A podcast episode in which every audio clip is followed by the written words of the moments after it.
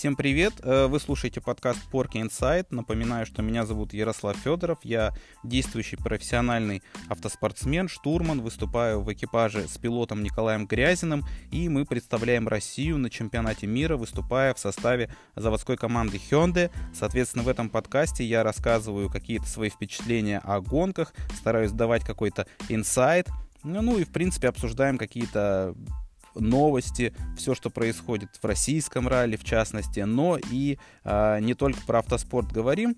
И вот формат подкаста, к которому мы пришли, он э, значительно расширяет границы моих возможностей, э, он гораздо удобней для того, чтобы брать интервью и приглашать каких-то гостей, потому что я давно вынашивал этот план, а вот в формате подкаста абсолютно логично смотрятся какие-то интервью, потому что у меня очень много интересных а, и крутых друзей, о которых вам хочется рассказать, в том числе в теме автоспорта, конечно. А, поэтому а, в качестве первого гостя я очень хотел пригласить Алексея Игнатова. И сегодня мы записали интервью, но в этом интервью, которое получилось достаточно продолжительное, но интересное, мы в том числе обсуждали ралли Малахит, которое будет уже на этих выходных. А вообще интервью с Алексеем я планировал вставить в основной подкаст, который я запишу через пару дней, когда я полечу на тесты по мотивам Швеции, но, к сожалению, вот определенная информация будет уже не актуальна, поэтому посовещались с Лехой и решили интервью с ним а, выделить в отдельный выпуск. Заодно проверить, как тут все будет со звуком, потому что писались по телефону. Ну и, конечно, в очередной раз жду ваших идей, пожеланий, кого бы вы хотели видеть э, и слышать в качестве моих гостей, если вам понравится такой формат. А в любом случае, желаю вам приятного прослушивания и встречайте Алексея Игнатова.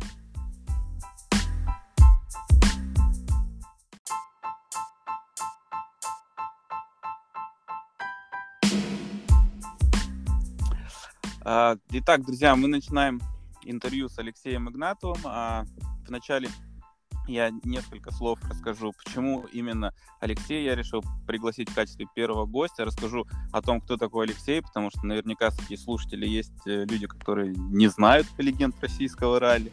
А, соответственно, Леха меня потом поправит, если я что-то перепутаю. Но Алексей Игнатов, в общем-то, мастер спорта, чемпион России в 2008 году э, в моноприводе в составе команды Успенский ралли техника, причем в 2008 году еще сложно было стать чемпионом России в моноприводе, и там действительно были сложные баталии, и это было настолько давно, что он видел в бою даже Дмитрия Горчакова, это у нас содержательный, собирательный образ, который объединяет в себе там, идеального спортсмена. А, вообще Леха один из самых быстрых пилотов в России. Убийца моносерии его называли, потому что он принимал участие практически во всех моносериях, которые проводились в России, и все их, собственно, без особых проблем выигрывал. Это был Кубок Citroën в далеком 2008 это был Демак Пола Кап и Рено Логан Кап, который мы вместе с ним выиграли. А Алексей очень хороший тренер, и сейчас он занимается в том числе тренерской деятельностью. И, в общем-то, неплохой штурман, потому что тренерской деятельностью он часто занимается из э, правого кресла. А, в том числе сейчас Алексей заводской пилот ралли-рейдовой команды ГАЗ Рейд Спорт. А, если говорить про его технические Э, таланты, то так как он закончил автотракторный факультет, он очень хорошо разбирается в технике, хороший механик, и когда мы с ним вместе выступали, техникой занимался только он, я просто подавал ему ключи. Он весьма успешно выступал в автокроссе, например, в 2006 году он выиграл все 12 гонок, э, в которых стартовал, и, собственно, став там чемпионом, по-моему, про, сразу после финиша там продал свой автомобиль, потому что все были уверены, что автомобиль дает ему какое-то преимущество, хотя это был полностью стандартный автомобиль ВАЗ-2108.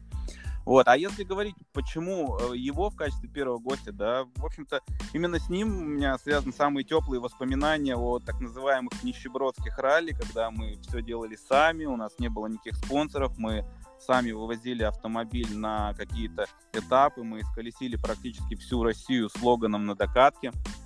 Эта докатка, кстати, чуть позже чуть не оторвала мне яичко, но это совсем другая история. И у нас этих историй с Лехой много. Наверняка, когда мы уже станем совсем старыми, э, мы будем устраивать какие-то ламповые встречи, рассказывать. У нас действительно было очень много веселых, забавных моментов. Это были времена клубного ралли, когда очень много участников выходило на старт, и ралли было действительно какой-то приятной тусовкой. А с Лехой мы впервые попали за границу. Это было ралли Дювар, то самое, про которое я писал. А мы в качестве приза а, получили старт на заграничном этапе, скажем так, на финальном этапе чемпионата Франции, после того, как мы одержали победу в моносерии Renault Logan Cup. С Лехой мы открыли школу водительского мастерства в Челябинске, проводим какие-то семинары, то есть пытаемся как-то помогать начинающим. И очень важно, что в одно время мы, в общем-то, начали раллийную карьеру в разных экипажах, но, тем не менее, в 2005 году в Кыштыме, когда после долгого перерыва этап Кубка России, который на тот момент назывался Ралли Южный Урал, пришел в город Кыштым, а, Леха с Костей Никитиным со своим другом, а я тоже со своим товарищем Юрой Адамовичем, мы вот впервые вышли на старт раллийной трассы уровня Кубка России и 15 лет назад – а говорю об этом так, потому что на этих выходных уже пройдет ралли Малахит. Э, Леха там принимает участие, он об этом позже расскажет. К сожалению, у меня не получается туда попасть, хотя я очень планировал, и, собственно, попасть туда и увидеть всех, поностальгировать, так сказать. Но, тем не менее, вот хотя бы по телефону с Лехой удастся поговорить. И самое главное, что это человек, с которым у нас была традиция, когда мы колесили по России, мы очень любили мечтать. У нас был отдельный, так сказать, э, забава. Мы, Леха, давай помечтаем. Ну давай. Мы мечтали, кто как, куда попадет, как мы будем выступать там на гонках уровня чемпионата мира. И не так давно, на моем дне рождения, он очень трогательный то сказал. Он говорит, я удивляюсь, почему мы мечтали мы вдвоем, мечты, которых мы сбывались, о которых мы мечтали, сбылись только у тебя. Вот. Ну, собственно, Леха, если я ничего не перепутал, а, привет прежде всего. Да, привет тебе, Ярослав, привет всем, кто, я надеюсь, нас все-таки слушает. Вот, да, Леха да. уверен, что такие объемы информации никто не воспринимает по полтора часа, но я надеюсь, что до этого интервью вы добрались.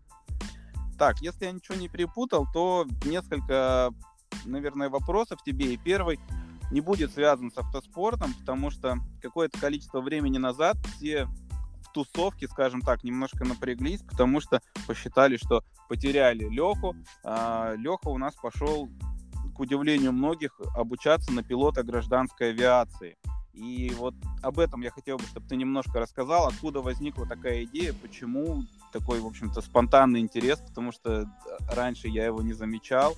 А, откуда взялось желание, как ты обучался, сколько стоит, как вообще, если вдруг кто-то соберется, как пройти обучение, действительно ли ты можешь водить самолет, и есть ли в этом смысл, если кто-то захочет?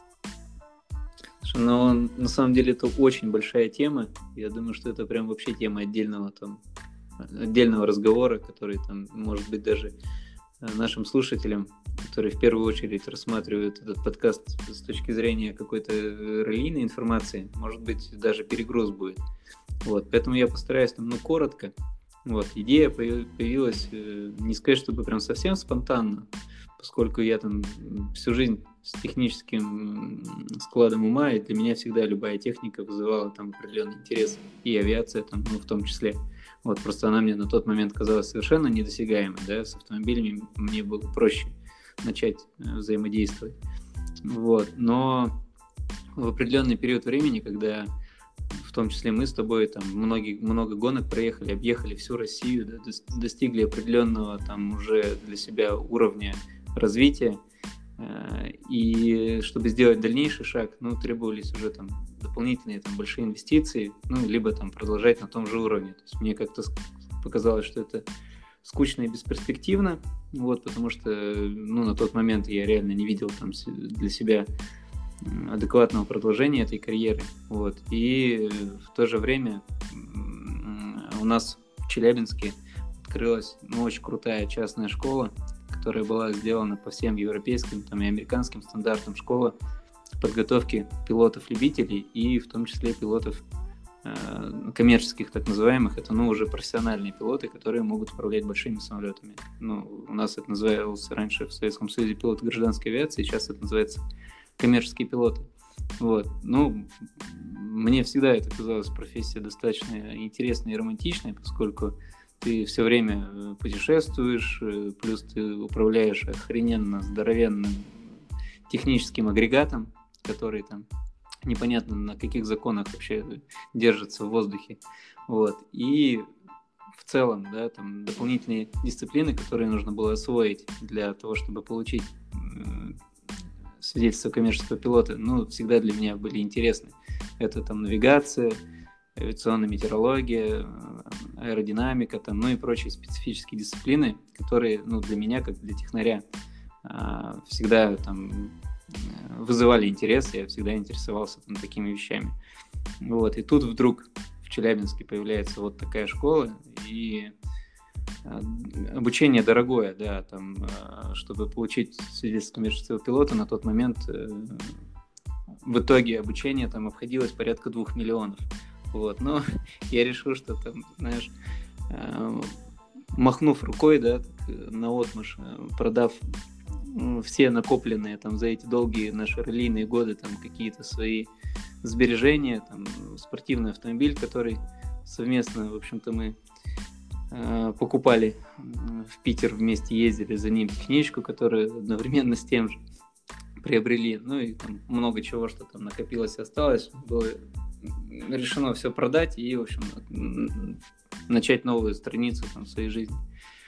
Вот, но, к сожалению, те планы, которые я перед собой ставил, э, не были реализованы, ну, по причине того, что сейчас э, очень большие проблемы э, в Росавиации, поскольку ну, там, я не буду сейчас это подробно на этом останавливаться, но, в общем, происходит бардак, происходит передел сфер влияния, происходит передел там каких-то коммерческих интересов, и с недавних пор все абсолютно авиационные учебные центры, которые не государственные, которые не выдают там диплом государственного образца, они были просто тупо закрыты по разным предлогам, по разным причинам.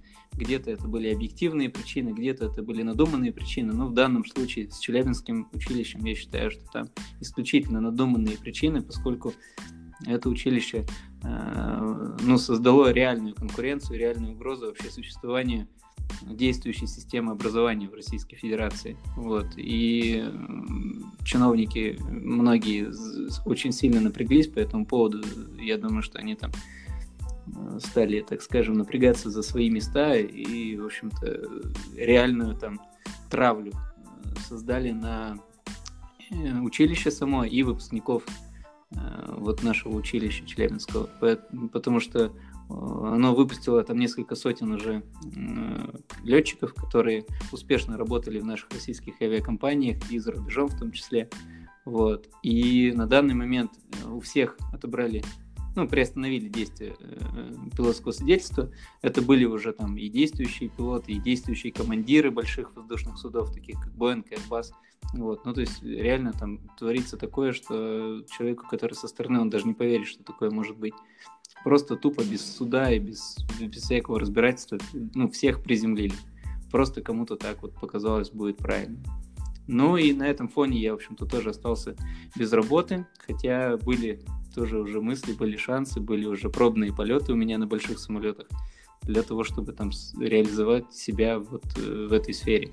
Сейчас есть там альтернативные пути решения этой проблемы. Кто-то по ним идет, ну, уезжая там доучиваться там, ну, получая там дополнительные там специфические э, требу... знания в соответствии с требованиями американских стандартов, европейских стандартов. Но это не сложно там и не очень уже дорого, просто требует опять такого радикального там, э, изменения там, вообще своего образа жизни, да, перебираться за границу, потому что, получая свидетельство пилота за рубежом, ты не можешь работать в России. Это тоже там а, бредовая абсолютно там, э, ситуация, но она такова, что, в общем-то, мы здесь никому не нужны, при том, что реальный дефицит пилотов сейчас в стране опять, но кто-то решает свои личные интересы, ну, не обращая внимания на то, что это вообще интересы государства и общества, поэтому и билеты дорогие, и, проблемы все у нас появляются из-за того, что,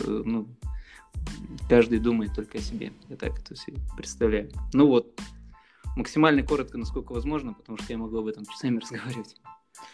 Понял. Да, друзья, у нас, естественно, будет ссылочка на Инстаграм Алексея. Там есть самолетики, там есть машинки. И он всегда с удовольствием ответит на ваши авиационные вопросы. Вот я его всегда всякие глупые вопросы задаю, когда что-нибудь случилось, какой-нибудь самолет куда-нибудь не туда приземлился или не приземлился. Я теперь иду к специалисту, который в этом разбирается. Но напоследок закрывает вопрос, скажи, Леха, вот попав в такую ситуацию, а, потратив определенное количество сил, денег, нервов и не оказавшись в воздухе. Все-таки жалеешь ты или нет о том, что ну, ты вот для себя решил а, вот эту страницу открыть? Да нет, ну однозначно не жалею, потому что ну, деньги деньгами, там время, конечно, было потрачено, но тоже не впустую. Но я занимался очень интересным делом на протяжении там, вот года там, с лишним подготовки вот этой. Я летал на самолетах, то есть я получал от этого удовольствие огромное. Я открыл для себя много нового э, с точки зрения информации там, и технической информации. Я вынужден был на тот момент очень э, сильно заняться английским языком, поскольку до этого я его там ни в школе не изучал, ни где-то специально этим не занимался.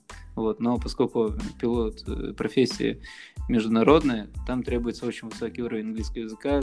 Собственно говоря, я там полгода если не больше, ежедневно занимался английским языком, ну, там, по несколько часов в день. И, соответственно, я теперь себя чувствую гораздо более уверенным, бывая там где-то за границей, ну и читая там зарубежную литературу, какие-то там технические там источники информации. Поэтому, конечно, все, что э, было проделано, вся эта работа, она не пошла впустую. Вот, и я абсолютно не жалею. Ну, я, так скажем, вложил эти деньги там и время в себя, и открыл для себя какие-то новые там, перспективы, новые знания, там, новые умения.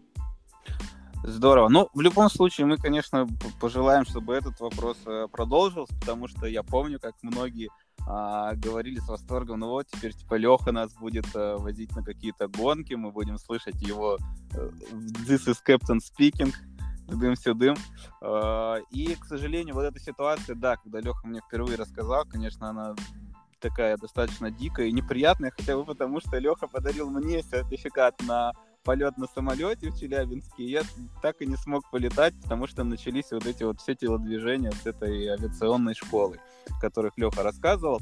Но, тем не менее, надеемся, что все будет хорошо, и Леха все-таки найдет себя и в небе. А мы перейдем все-таки к, ближе к ралли, и в частности ралли-рейдам, потому что достаточно интересный был год, когда а, выяснилось, что вообще э, это давно обсуждалось, что э, пилоты классического ралли очень хорошо и быстро сразу едут в ралли-рейдах. И лишний раз это подтвердилось, когда Алексей Игнатов и Евгений Суховенко, два хороших быстрых раллиста, попали в ралли-рейды и сразу начали показывать хорошие результаты. Они стали а, заводскими пилотами команды ГАЗ Рейд Спорт. Собственно, а, на тех самых маршрутках, образно говоря, на газелях начали выступать э, в ралли-рейдах. До этого, кстати, у Лехи был опыт первый ралли-рейдового старта. Он проехал э, ралли «Шелковый путь» э, в правом кресле, в штурманском, но, тем не менее, это был хороший опыт. И вот сейчас, вот оглядываясь уже на полноценный сезон в ралли-рейдах, хотелось бы, чтобы ты немножко рассказал об этой дисциплине, что тебе нравится, может быть, в сравнении с классическим ралли твоим любимым, а несколько слов вообще о том, что это такое, о команде, об этом, можно сказать, уникальном автомобиле, как прошел прошлый год и, собственно, какие у тебя планы на следующий год в этой дисциплине. Ну, время настолько летит, что прошел уже даже не сезон, а два сезона у нас в, в ралли-рейдах. 18-19 э, год.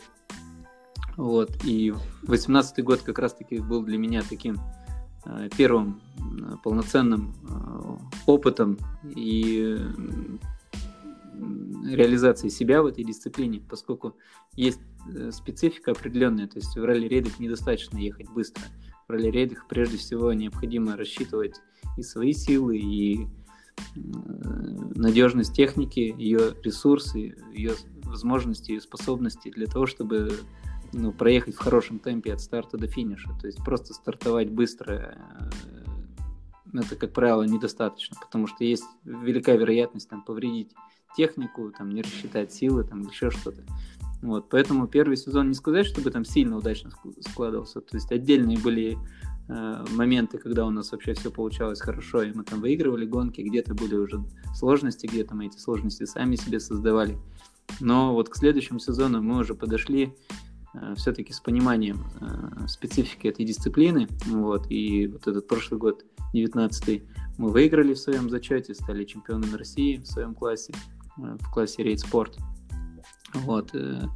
И я считаю, что вот на сегодняшний день мы уже действительно обладаем достаточным объемом знаний и каких-то уже специфических умений для того, чтобы э, успешно выступать в этой дисциплине. Поэтому новичку, э, новички в рейдах никогда не показывают там сразу высоких результатов, потому что ну, требуется опыт, требуется вот этот э, хладнокровие, там, расчет, грамотный, стратегический. Вот, и к этому там приходишь только уже окунувшись э, во все вот эти вот трудности, которые перед тобой возникают. Вообще мне ралли-рейды очень нравится эта дисциплина, потому что вот она мне реально по душе. А я, помимо того, что я всегда себя Э, считал там достаточно быстрым пилотом, я себя считал всегда там, ну, достаточно грамотным инженером и э, там умелым механиком. Вот. Так вот, э, рейды совмещают в себе там гораздо больше там, качеств э, спортсмена, нежели классическая ралли, поскольку здесь, э, ну, и стратегию нужно продумывать, да, здесь нужны какие-то э, инженерные решения совместно с командой, потому что ты всегда должен Э, придумывать, как тебе ехать быстрее, как тебе ехать надежнее, как тебе удобнее будет ехать. И в этом отношении, конечно, здорово, что мы можем с командой обсуждать эти вещи и находить общие решения, которые будут удовлетворять и команду с точки зрения развития автомобиля, и меня с точки зрения удобства управления этим автомобилем. Ну и также все равно э, во время прохождения дистанции те или иные технические проблемы возникают там, у ну, практически у всех спортсменов, там, у любого, любой сталкивался там, с техническими э, проблемами. Вот. Так вот здесь я как раз-таки себя могу в полной мере себя реализовать как э, механик, потому что ну, порой реально там из говна и палок умудряется, умудряемся с, э, починить автомобиль, там, создать какой-то, ну, не знаю, э, крепежный элемент, который там, ну вот, знаешь, там надо действительно не имея ничего, там какие-то хомуты, там пластиковые, металлические, там какие-то шланги, трубки, там отрезки там какой-нибудь арматуры, и вот из этого ты там уже там соорудил себе рулевую тягу. Вот, ну то есть такие вещи приходится делать. Либо там умение ехать на неисправном автомобиле, когда там осталась одна передача, и вот ты должен там Э, рассчитать свой темп и вообще траекторию прохождения там, поворотов таким образом, чтобы ты мог их проезжать там, на четвертой передаче. Потому что я помню, в одной гонке мы там больше 100 километров спецучастка ехали на четвертой только лишь передаче. И понятное дело, что в медленных поворотах машина практически глохнет, да, и стоит остановиться, ну, тронуться с места, это уже серьезная проблема, очень большая нагрузка на сцепление. Вот, и, соответственно, приходилось там такие очень пологие траектории, Э, себе придумывать, вот, и местами даже ехать не по треку, а там срезая там какие-то кромки там через поле и так далее, чтобы была возможность там сохранять вот эту какую-то там оптимальную скорость, с которой можно будет там двигаться на финиш. Ну, в общем, такие вот задачи приходится постоянно решать, и мне это очень нравится, что все-таки ралли здесь э, все динамично быстро, ты промчал спецучасток, да, смотришь на результат. Э, в рейдах ты этого недостаточно. Ты смотришь ну, в комплексе, да, что происходит, кто как едет, надо ли сегодня там ехать быстрее. Особенно ну, в марафонах интересно. Когда ты там первый, второй день проехал, да, и вообще ничего не понятно, да, там тебе кажется, что уже ты там все проиграл, да, хотя еще там впереди там две недели, либо наоборот бывает ситуация, что это там вроде у тебя все получается, но там на третий, четвертый день, бац, какая-нибудь там техническая проблема, э, ты думаешь, ну все, все меня обогнали, как бы там все, можно там сворачиваться, ехать домой. Но на какой-нибудь там седьмой, восьмой день, опс, там один соперник тоже там заблудился, другой там сломался и так далее, и глядишь, у тебя уже там э, в целом-то ситуация не настолько плачевная, как казалось на первый взгляд. Хотя там в классическом ралли даже пробитое колесо, да, уже сильно там сдвигает тебя назад и там биться за победу в таком случае, ну, уже чрезвычайно сложно. А в ралли-рейдах, ну, пробитое колесо это вообще ерунда. Вот, там бывают задачки посерьезнее. Здорово. Слушай, несколько слов об автомобиле. Расскажи, наверняка слушателям будет интересно. Гоночная газель. Ну, э, автомобиль интересный. Э, вообще, на самом деле, много стандартных деталей используется в нем. Не знаю, к счастью или к сожалению, да, к счастью, потому что мы демонстрируем все-таки, что даже вот э, наши стандартные там узлы, агрегаты, которые производятся на заводе ГАЗ, они там могут выдерживать такие нагрузки, такие длинные дистанции. Вот. Но, конечно, если мы говорим о конкуренции там, с прототипами, э, типа Toyota, там, Mini, да, ну, конечно, мы сильно проигрываем в техническом плане. Вот. И вообще изначально э, эта машина появилась на базе Соболя 4 на 4. Ну, есть такая версия, там Соболь, он, у него полноприводная конструкция, мост спереди, мост сзади, вот, коробка, раздатка там. Но далее просто была усовершенствована компоновка этого автомобиля. Э, здесь сейчас устанавливается другая рама, э, специально сконструирована для этой машины. Э, но также используются стандартные мосты, просто усиленные они внешне для того, чтобы не было деформации. Вот, стандартный мотор Cummins, который просто лишен экологических всяких вот этих навесок и, соответственно, изменена программа управления двигателем, ну и он выдает там, существенно больше мощности и момента, чем стандартный мотор, но тем не менее железо все стандартное. Вот, коробка передач, раздаточная коробка – это стандартные тоже элементы ТУАЗ Патриот. Вот, но вот в такой конфигурации машина позволяет ехать, в принципе, там, ну, достаточно быстро и достаточно надежно. Вот. В этом году мы сейчас уже применили на автомобилях подвеску нового образца, потому что э, вот модели прошлого года у нас были полностью на рессорной подвеске. Вот, э, в, прош... в конце прошлого года я начал тестировать уже новую версию, и в этом году и я, и Суховенко едем на автомобилях, которые оборудованы уже пружинной подвеской. Там мосты подвешены на треугольных рычагах, на продоль... продольно расположенных, э, по два амортизатора на каждое колесо, вот, по две пружины на каждый амортизатор, соответственно, там 8 амортизаторов, 16 пружин, такая достаточно э, сложная конструкция, но имеющая большой большие возможности по настройкам, по регулировкам. Вот. И как раз сейчас этой работой мы занимаемся для того, чтобы вот, довести подвеску до такого уровня, чтобы можно было ехать еще быстрее, надежнее. Ну, в целом, позволяет эта машина ехать быстро, интересно. Конечно, это там не Evolution, там даже, да, уж не R5 тем более. А, но если сравнивать ее там со стандартной какой-нибудь газелью или Соболем 4 на 4, ну это ничего общего по динамике, по скорости не имеет, поэтому ну, интересная машина. Так, ну и расскажи нам, наверное, о своих планах на этот год. Особенно интересно, на каких крупных соревнованиях можно будет увидеть тебя, поболеть. Ну, по поводу планов на этот год, наверное, в первую очередь стоит э, упомянуть о том, что я с этого сезона э, в составе команды, в составе проекта Mazda MX-5, это тоже наш общий большой друг Сергей Ременник, э, организовал этот проект. Вот, и он имеет большую популярность здесь на Урале. Э, проект заключается в том, что есть э, там, 10 уже, чуть даже больше автомобилей, одинаковых автомобилей Mazda MX-5, подготовленных для соревнований э, такого, ну, кольцевого характера. То есть это либо ледовые соревнования зимой на льду, на водоеме, либо это кольцевые какие-то гонки на кольцевых трассах. Ну, вот в Магнитогорске в прошлом году, в частности, может быть, какие-то московские задействуют трассы.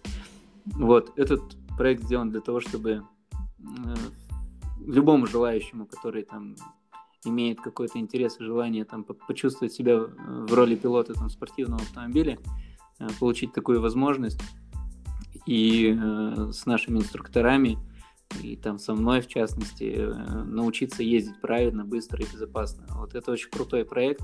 Я очень рад, что у меня есть возможность в нем работать и участвовать. Я сейчас являюсь э, шеф-инструктором этого проекта, ну и в том числе какие-то стратегические там, задачи по развитию проекта тоже я там, стараюсь совместно с нашими ребятами там, для себя наметить и решать. Вот, поэтому много интересного, много планов по поводу развития вот, э, автомобиля Mazda MX-5 и привлечения его в разные серии. В том числе э, мы сейчас этот автомобиль э, уже запускаем в ралли. Э, полностью он подготовлен и соответствует требованиям зачета 2000N для участия в Кубке России, ну и также в чемпионате России. Э, уже первый выезд был у нас на ралли в Азбесте с Данилом Растиловым я как раз ассистировал ему, будучи штурманом, и помогал адаптироваться в ралли, поскольку у него раллийного опыта нет, но он очень хорошо владеет автомобилем, поскольку он постоянный участник ну, вот, любительских соревнований, которые проводит э, как раз-таки Mazda MX-5. Mazda MX-5 Cup, так называется э, наш проект. Вот. И сейчас на Малахите мы выставляем уже два автомобиля Mazda MX-5 в зачете 2000N. Это также наш экипаж Данила Растилова. Это не путать, это младший брат Дениса Растилова, которого многие знают который успешно выступает и в российских, и в зарубежных гонках. Вот. Это его брат, который также, в общем-то, э, недалек от автоспорта, которому это не чуждо и очень интересно. Вот пробуем первые, так скажем, шаги. И второй экипаж — это Кашкаров Александр. Ну, не знаю, кто-то, наверное, его помнит, потому что он давно не гонял в ралли, но в то время когда мы все гоняли, занимались клубным ралли, там годы, наверное, пятый десятый, вот. Саня Кашкаров был очень крутым пилотом, очень быстро ездил, там всегда было приятно посмотреть на него и приятно было с ним посоревноваться. Вот, он тоже сейчас решил попробовать свои силы вот в составе вот нашей команды. Это что касается вот прям непосредственной работы, которой я сейчас занимаюсь. Ну, а так планы, да, продолжаем Э, ралли-рейдовую программу э, с э, командой ГАЗ Рейд Спорт. У нас запланированы 5 этапов чемпионата России в этом году, этап Кубка мира в Казахстане и ралли «Шелковый путь», который в этом году пройдет по территории России, Казахстана и Китая. Мы на Красной площади стартуем и финишируем в китайском городе Сиане там, спустя там, почти две недели пути. Вот, может быть, еще какой-то, какие-то будут выезды рейдовые, но о них а, озвучу позже информацию, если будут такие у нас возможности. А, да. еще я продолжаю работать со своим, так скажем, подопечным, да, с тем человеком, с которым я уже несколько лет работаю. Это Вадим Мещеряков, который тоже пришел в ралли там, ну, относительно недавно, там, вот, и там с, с моей помощью делал свои первые шаги в гонках, а сегодня он уже показывает достаточно серьезную скорость, стабильные результаты и является одним из лидеров чемпионата России в, в классе R2.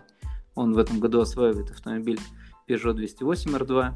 Вот, я ему помогаю, опять же, со штурманского кресла, и также мы планируем э, посетить все этапы чемпионата России для того, чтобы ну, побороться за звание чемпионов.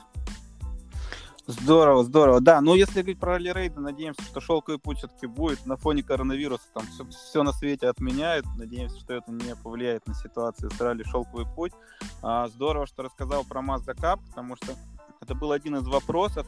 А, насколько я вижу из того, что происходит, серия развивается, и это действительно очень хороший такой вход э, сначала в любительский, а потом и в профессиональный автоспорт, потому что и автомобиль дает огромное количество положительных эмоций, особенно сейчас, зимой, когда есть возможность погонять на льду, и, собственно, такая возможность есть в Екатеринбурге. И для всех желающих я, естественно, оставлю ссылку, где можно подробнее почитать про эту а, серию. Ну, а планы грандиозные, и, наверное, пожелаем удачи и тебе, и всем твоим ученикам. И, может быть, в заключении ты несколько советов дашь э, начинающим. Ну, знаешь, как мы обычно любим отговаривать людей от того, чтобы они начинали заниматься автоспортом. А, ну, пара просто советов, потому что ты действительно образец того, как человек достаточно поздно, то есть тебя же не посадили там в 4-5 лет в картинг, ты достаточно поздно, в принципе, заинтересовался автомобильным спортом и, собственно, достиг, ну, в России таких ключевых вершин а, в этой дисциплине, а сейчас еще и распространяешь а, свое внимание на другие автоспортивные дисциплины, поэтому, может быть, пару каких-то слов, либо действительно отговорить людей, которые планируют заниматься автоспортом. Ну, вот, говорить, наверное, не буду, да, вот, э, хотя надо понимать, да, что автоспорт это очень затратное все-таки мероприятие, и нужно отдавать себе отчет, потому что если вы собираетесь заниматься этим видом спорта, ну, вам придется тратить достаточное количество денег, особенно на первоначальном этапе, вот, когда только начинаешь, когда только еще ничего не знаешь, но при этом в дальнейшем расходы будут только увеличиваться, потому что будет желание там расти, развиваться, там, э, пробовать более быстрые автомобили. Вот, и сразу просто единственное хочу э, избавить от иллюзий. Спонсоров не будет, вот, к сожалению. Поэтому нужно рассчитывать на свои силы. Вот, все вот эти идеи, что я сейчас начну гонять, и через некоторое время у меня появятся спонсоры, ну, очень, очень маловероятно. То есть процент возникновения спонсора в нашей стране ну, настолько низок, что ну, нечем замотивировать, замотивировать спонсора, к сожалению. То есть никаких для него привилегий это не дает. Поэтому это либо друзья, знакомые какие-то там, или родители там, и так далее. Вот, но не будем там, о грустном, да, там, тем не менее, если уж вы решили и вы имеете возможность там, начать там, свои первые шаги, не пытайтесь сразу вы, прыгнуть выше головы. Начинайте с малого. Начинайте какие-то любительские серии участвовать. Начинайте там на простом автомобиле. Не надо покупать, э, копить деньги, покупать сверхдорогую технику, с которой вы, во-первых, не сможете справиться как пилот, а во-вторых, э, которая возложит на вас сразу очень э, серьезные финансовые там, обязательства начните с чего-то простого. То есть тут простая истина. Чем выше накат, тем лучше результат, тем больше мастерство. То есть больше тренируйтесь, больше ездите, смотрите, там, создавать, планируйте себе какой-то календарь там, выступлений на соревнований, календарь выездов на какие-то тесты, тренировки там, и так далее. Э, потому что ну, только вот э, активное занятие этим видом спорта принесет там, желаемые плоды и удовольствие от этого. Вот. Не надо строить там сразу быстрые мощные машины, потому что, ну, это точно, кроме как проблем, там, никакого удовольствия вам не принесет.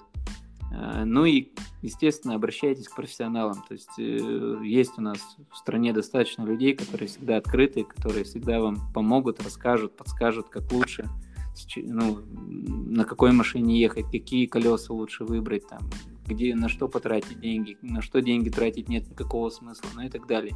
Я, в свою очередь, там, хочу поблагодарить э, Андрея Борисовича Панченко, который в тот момент, когда я только начинал свои первые шаги в автоспорте, сразу избавил меня от там, лишних телодвижений и вообще ну, настроил меня на правильный лад и э, дал первоначальные Э, навыки, азы управления автомобилем. Ну и в дальнейшем меня там длительное время, долгие годы поддерживал. То есть мы совместно там много проделали работы, много тренировались, много проехали гонок. И он меня там постоянно поддерживал, помогал, подсказывал. Поэтому здорово быть, если у вас будет человек, который э, сможет вас направлять, развивать и давать вам там какую-то оценку ваших там усилий, ваших выездов, ну и так далее, в общем.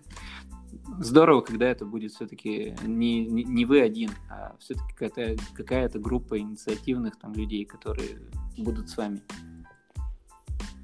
Да, пользуясь случаем, естественно, мы передаем привет Андрею Борисовичу. Вот недавно я к нему буквально заезжал, тоже передавал какие-то презенты, а, календари, рассказывал, как у нас дела, потому что он следит, переживает, и он активно сейчас занимается тренерской работой с детьми. У него школа по картингу в Челябинске, поэтому если вы в Челябинске и а, думаете, не отдать ли ребенка в автоспорт, как это сделать, э, Андрей Борисович это как раз-таки такой представитель советской школы тренерской, э, который достаточно жестко но понятно и правильно объяснит, как что делать, э, заложит основы. И, собственно, вот Алексей — это типичный пример такого ученика Андрея Борисовича, который, собственно, достиг тех результатов, э, которые есть на данный момент.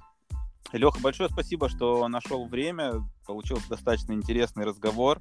И я надеюсь, что это будет э, одно из первых, но не последних интервью в этом подкасте, потому что гостей слушать всегда интересно. И, собственно, Желаем тебе удачи во всех твоих планах, начинаниях, ну и на ближайшей гонке в Кыштыме, естественно. Да, спасибо большое. Ну, опять же, пользуясь случаем, э, приглашаю всех э, причастных к автоспорту в эти выходные э, на гонку в Кыштым, ралли Малахит. Это культовая гонка для нас с Ярославом. Это вдвойне культовая гонка, поскольку это вот начало нашего пути, это те дороги, на которых мы Э, первые шаги в автоспорте в ралли делали. И для нас, конечно, эта гонка ну, такая очень теплая, очень знаковая. Поэтому буду рад видеть всех, кто сможет к нам приехать, кто сможет поболеть, поучаствовать.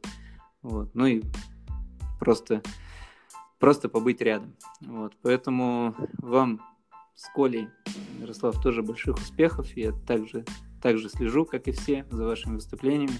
Очень рад, что есть у вас э, продолжение логическое, есть интересная программа на этот сезон.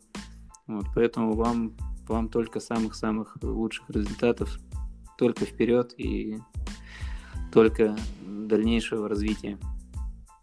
Здорово. Ну, спасибо большое. Давай на связи. Да, все. Всем пока.